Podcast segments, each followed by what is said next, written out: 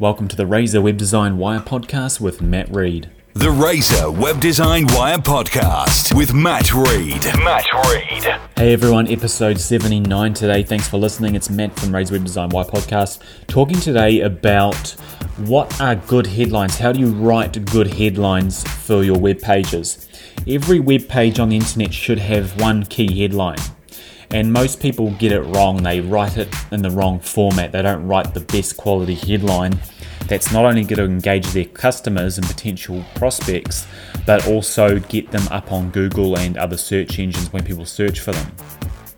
Most people write their headline, for example, as Welcome to, you know, my company, welcome to Acme Building Supplies or whatever your company name is, rather than saying quality building supplies in Los Angeles Acme Building Company. Or so, you know, you want to use basically what I'm trying to get at is you want to use good keywords, good phrases that people search on Google to find a product or service in your industry. So yeah, rather than welcome to Acme Building Supplies, people aren't going to Google welcome to Acme. They're going to Google, you know, Los Angeles Building Supplies, uh, New York lawyers, uh, accounting firms in X Y Z area. You know, uh, bookshops near me car mechanics close to me, they search those sorts of key phrases. So use those key phrases in your headlines. If you want to say welcome, obviously, to sort of keep that sort of friendly vibe there, then include that in the paragraph in the body of your website's content rather than the main headline where you can better utilize that for keyword key phrases.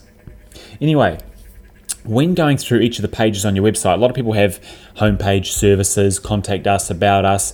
They do their headline on the homepage correctly, but they don't do the other pages correctly. So their contact us page's headline is basically just contact us. What I'd suggest is you make it something a little more informative, like contact and then your company name. So for my company name, contact Razor Web Design, or contact local web designers or contact local plumber. Uh, if it's an About Us page, you know, it can be about your company name or about a key phrase.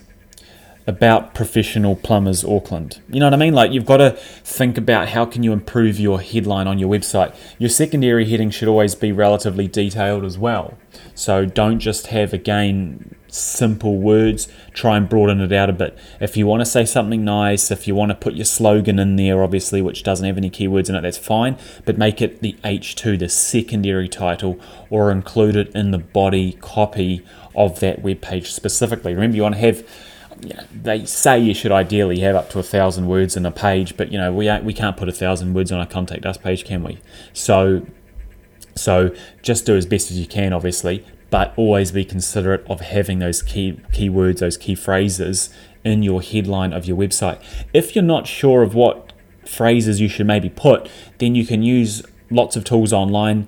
You can use the you know the Google Ads keyword planner tool and you can put your website in there or put basically your industry name in there I suggest and it'll give you a list of phrases that people search for that can help you decide on what you could put in the headlines of each page on your website. So go away and do that add those headlines in, leave it for a good four to six weeks, and just see if that makes a difference for you. If it does, great. If it doesn't, keep tweaking it.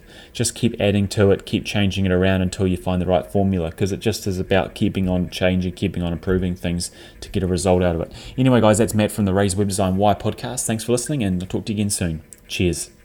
That was the Razor Web Design Wire podcast with Matt Reed. For more, visit razorweb.co.nz.